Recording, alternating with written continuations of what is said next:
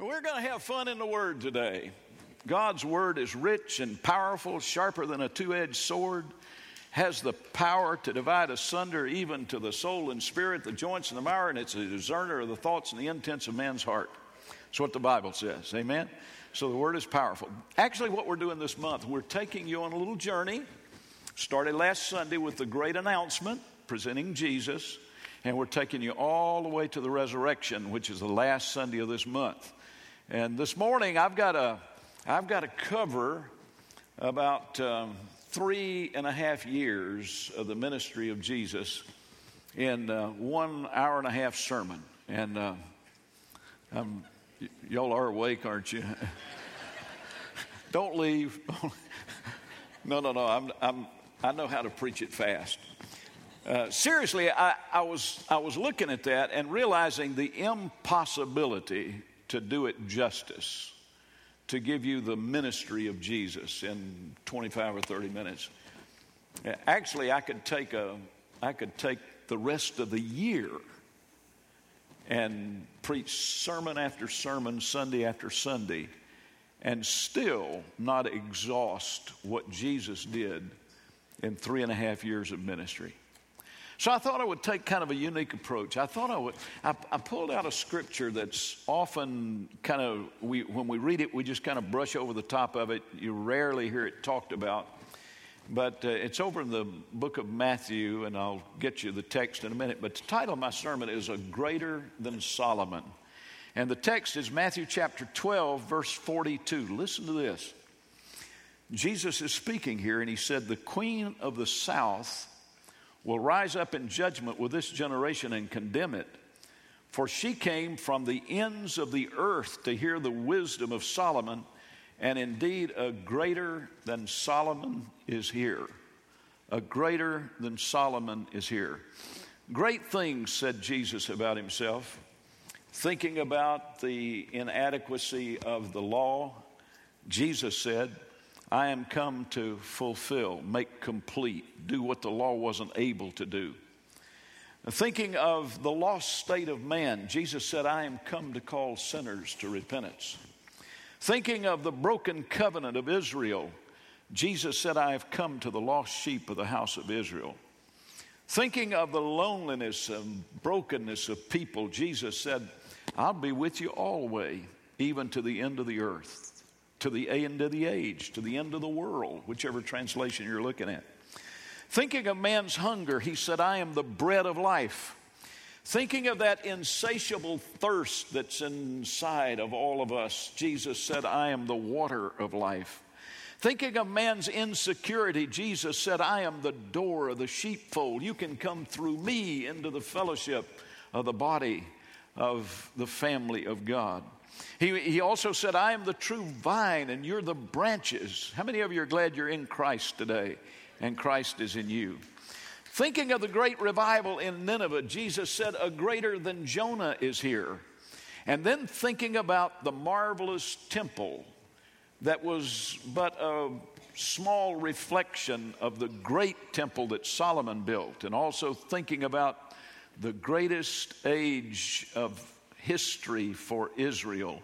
Jesus said, A greater than Solomon is here.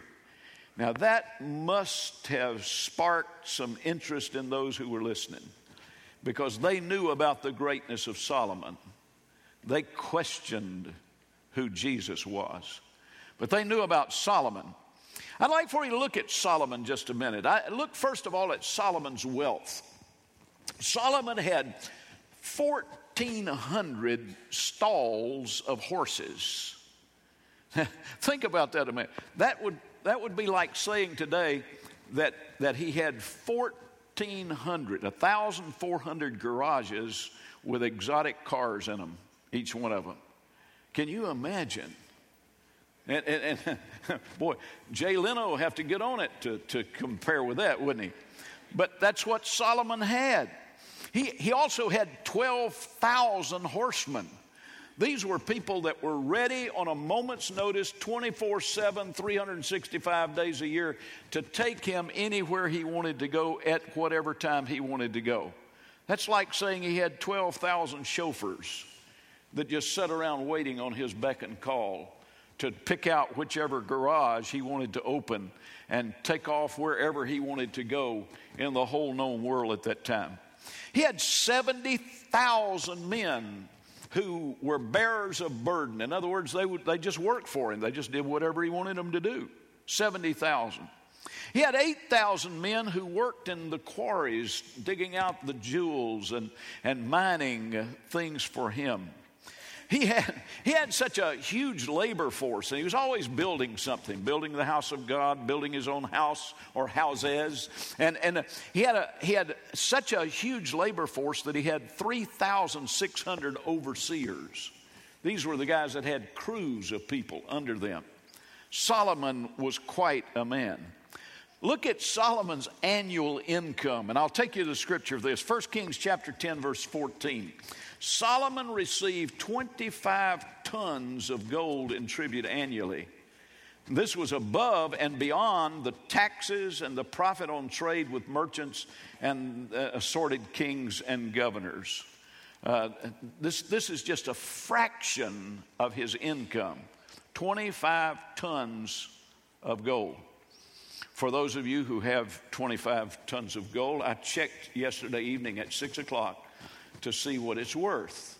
And at 6 o'clock yesterday evening, gold was worth $1,247.75 per ounce.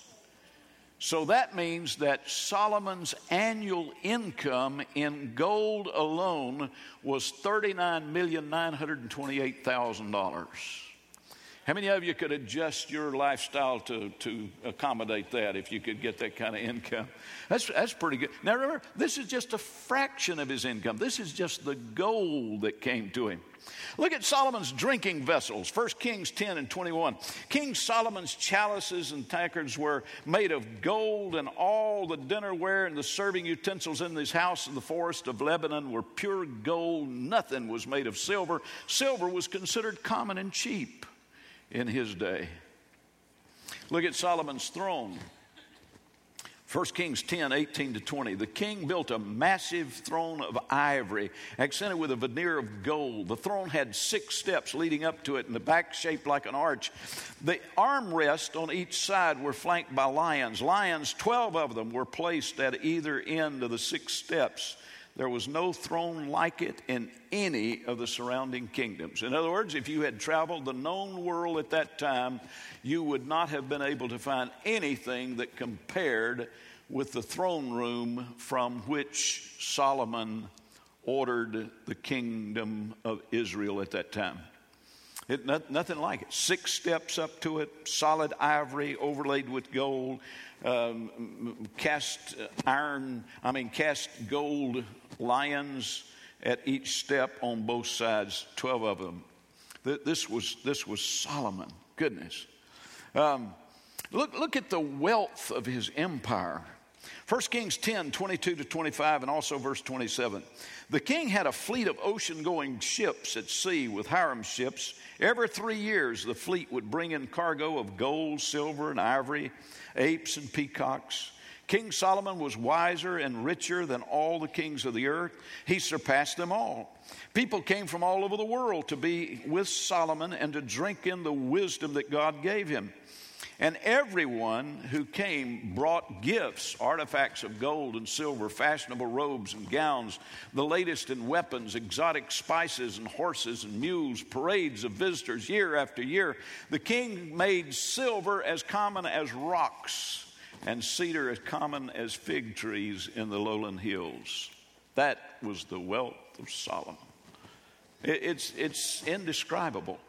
Actually, Israel, you know, we talk about David, and David was the great king. He was the king after God's own heart. And, and I know the ending of um, Solomon's life was not good, but, but at the peak of, of his life during his 40 year reign, Israel had its golden age. I mean, there was nothing like it before or since. Never, never has been anything on earth to compare with the kingdom of Israel during Solomon's reign. It was magnificent. First of all, he had peace from Dan to Beersheba. There was, there was a period of time, maybe the, maybe the longest period of time in Israel's history, that there were no wars or fightings going on anywhere. He had peace all around him, he was at peace with all the nations around him.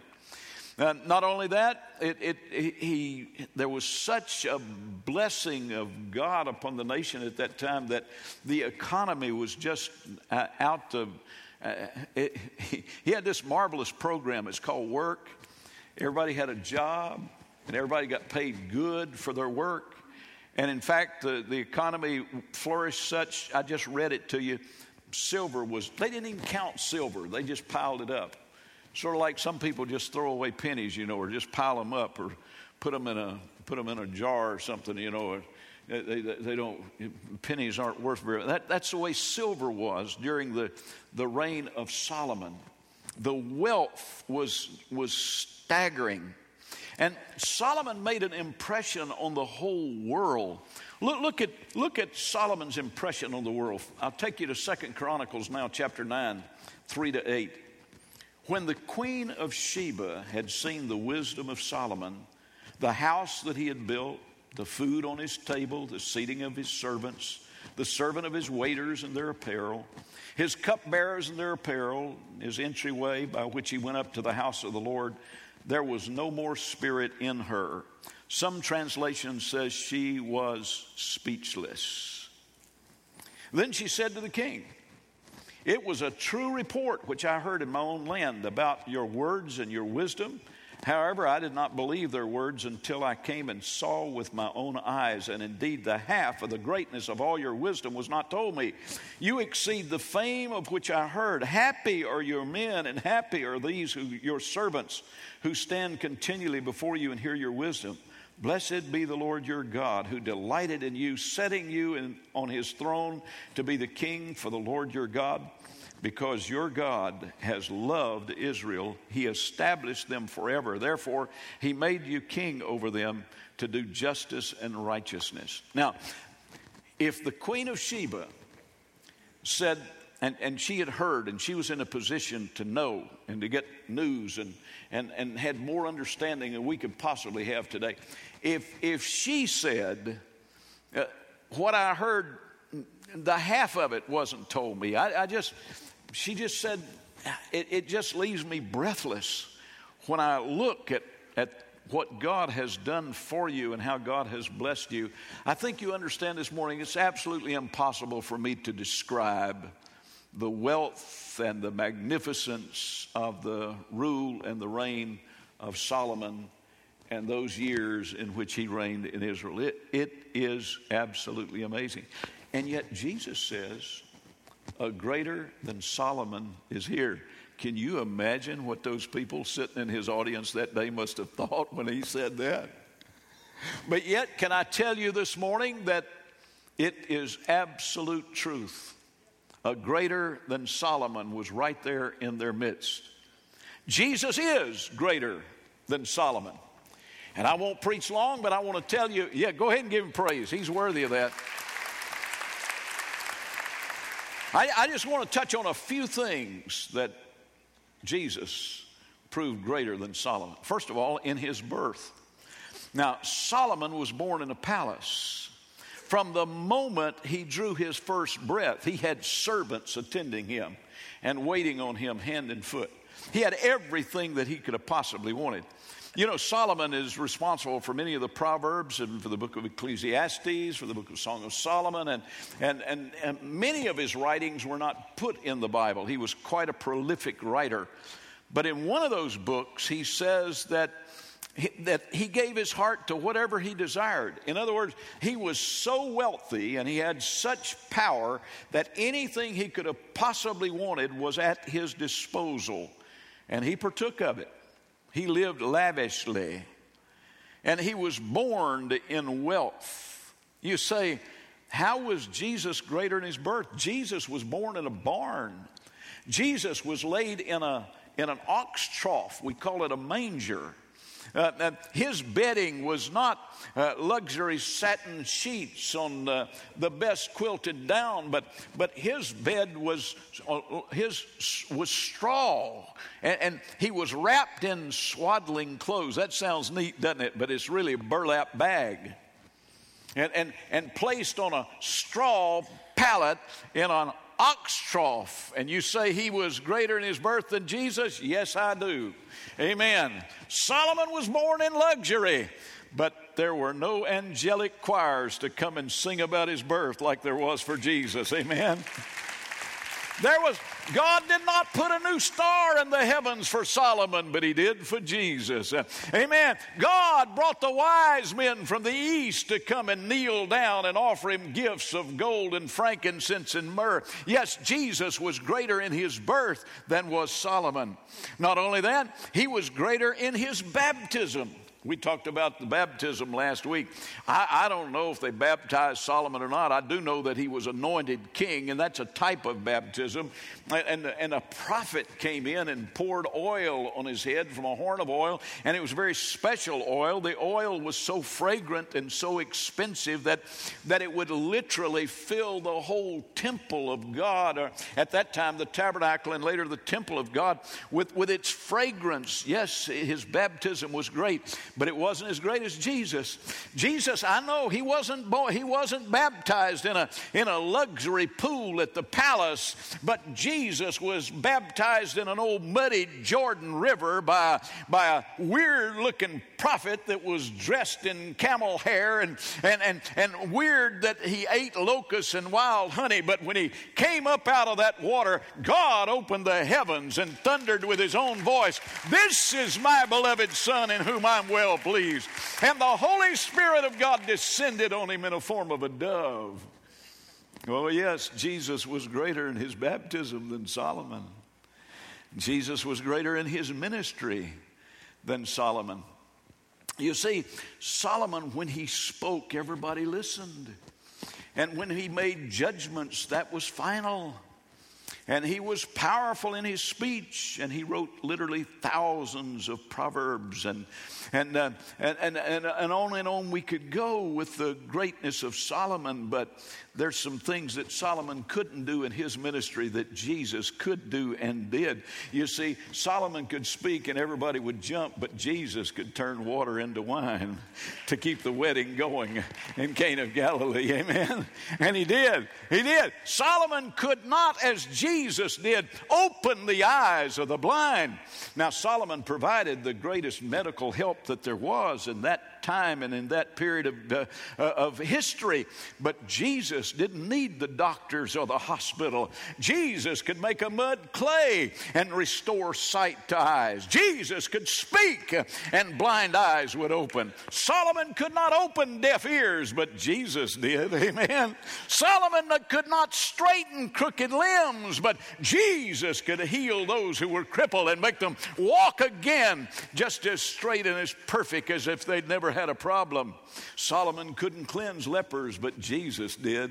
With one voice, one word, one touch of his hand, he made lepers come clean in their body to be restored to wholeness, just like they'd been born. He, he, he, he, could, he could not raise the dead as Jesus did. Jesus could stop a funeral procession and raise a young man to life and give him back to his mourning, groaning, uh, grieving mother uh, who thought life was over for her. Jesus did. Solomon could not, as Jesus did, stand at a tomb of a man who'd been dead for four days and with the power of his word say, Lazarus, come forth. And he appeared before them. Glory to God. That's our Jesus. He's able to do exceeding and abundantly above all that we even think or ask. Solomon could not, as Jesus did, set people free and deliver them. Jesus cast out demons. He spoke to the demoniac of Gadara, in whom there were legions of demons, thousands of demons, and he told them to go, and they had to go. Amen. He, he, he made folks free and whole again. And then Solomon could not, as Jesus did, forgive sins. You remember one day when Jesus was preaching, they brought to him a man that was paralyzed. He was lying on a cot. And um, Jesus looked at him and said, Sir, son, your sins be forgiven you. And the religious leaders had a conniption. Maybe I used a word y'all don't. Anybody know what a conniption fit is? That's kind of old school. You, you didn't want your mama to have one of those. Uh, they, they really got distraught. In fact, they thundered out with their religiosity to Jesus and said, Who on earth can forgive sins? Only God can forgive sins. And so Jesus said, uh, Well, if, if you don't think that I have the power to forgive sins, maybe this will show you who's speaking. And he looked at the man and said, Rise, take up your bed and walk. And that paralyzed man leaped to his feet, rolled up his portable cot, put it on his shoulder, and went running off to home to tell them what great things the Lord had done. Amen. Jesus can forgive sins.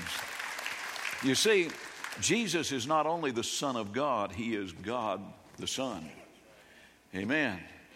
And so he forgives sins. Now, the last thing I said about Solomon was the compliments that were paid to him by the Queen of Sheba, for example. I want to give you two little examples. There could be many, many more, but two examples from the life of Jesus that I think show that he's greater than Solomon. First of all, in John chapter 8, verses 3 to 11, there's a story and, and you know it well, so I won't go in great detail or take a, a much time about it. But there was a woman who was caught in adultery. In fact, the religious guys caught her. I, have often read that and wondered w- what the religious guys were doing wherever she was anyway. Um, but that's, that's another question for another time. But they caught her. They caught her committing adultery. And, and they rushed in and brought this woman to Jesus and threw her down right in front of all the congregation that Jesus was ministering to. It'd be, it'd be like if, if a couple of ushers came dragging a woman in here and threw her down right here in front of us this morning, scantily clad, because they'd jerked her from the condition she was. I'm sure she grabbed whatever she could get a hold of to try to cover herself.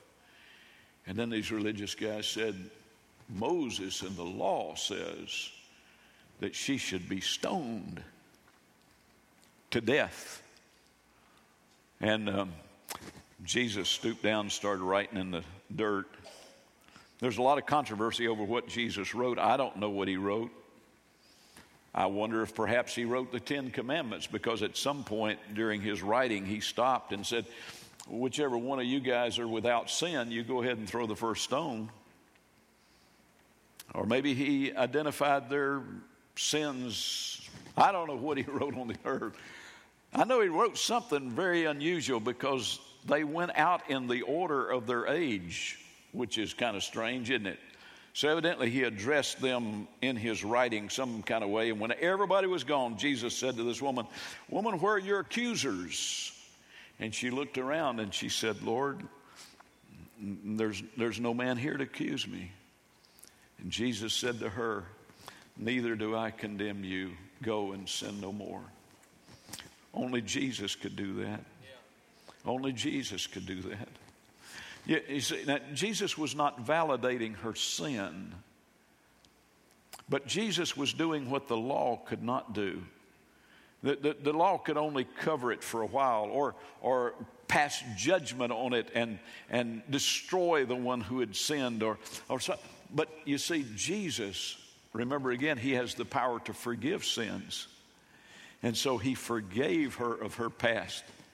Uh, now, Solomon was king, and Solomon could have given a pardon, but a pardon only lasts for a lifetime. When Jesus forgives you, folks, it takes care of the here and now, it takes care of the past, and it takes care of the future. Amen. It takes care of the future. Glory to God. Never to be remembered against you. Never, never, never. When Jesus washes away your sins, it's gone. He can take care of your past. He can give you a brand new present, and He can give you a glorious, victorious future. And that's what this woman testified that Jesus did. Let me give you one other. It's found in John chapter 4. You may remember this one. There was a well at Samaria called Jacob's Well, and Jesus stopped by there one day, and a woman came out to draw water probably at high noon. And the reason she came was because her past was so bad and, and she couldn't come out early in the morning when other people did because they had run her off. She was considered low class. She had had trouble, trouble, all kind of trouble with relationships. In fact, every relationship she had been in had failed. She'd been married, divorced, married, divorced, married, divorced, married, divorced, and was now living with somebody. Counted up four plus one, five times. And, and, and Jesus talks to this woman, and Jesus tells her about the water of life that quenched that insatiable thirst that she had that could never seem to be satisfied. She, she, she was constantly looking for somebody to validate her, somebody that wouldn't reject her, somebody that would accept her, somebody that would approve of her. And, and she just went from one bad marriage to another bad marriage. And, and it just seemed like all she could pick in the garden of love was lemons. And, and, and it just got worse and worse and worse. And finally, she just gave up on the institution of marriage and just decided that she'd just live with whoever would let her live with him. But Jesus changed her life that day. He taught her about worship. He taught her about forgiveness. He taught her about the water of life. He taught her about the goodness and the grace and the mercy of God. And she got so excited that she forgot her water pot. She'd come out to get water. She forgot them. She went running back into town, screaming to the top of her voice. She became an evangelist immediately. She started screaming to everybody, Come see a man that told me all things that ever I did. Is not this the Christ? She recognized the anointed one.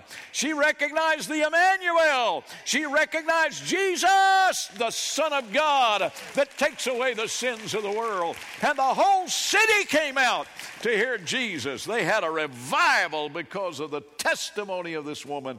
Uh, greater than Solomon is here. Will you stand with me this morning? I'm here to declare to you in this service today that there's a greater than Solomon right here a greater. In fact, you see, Jesus is greater than anybody we could possibly compare him to.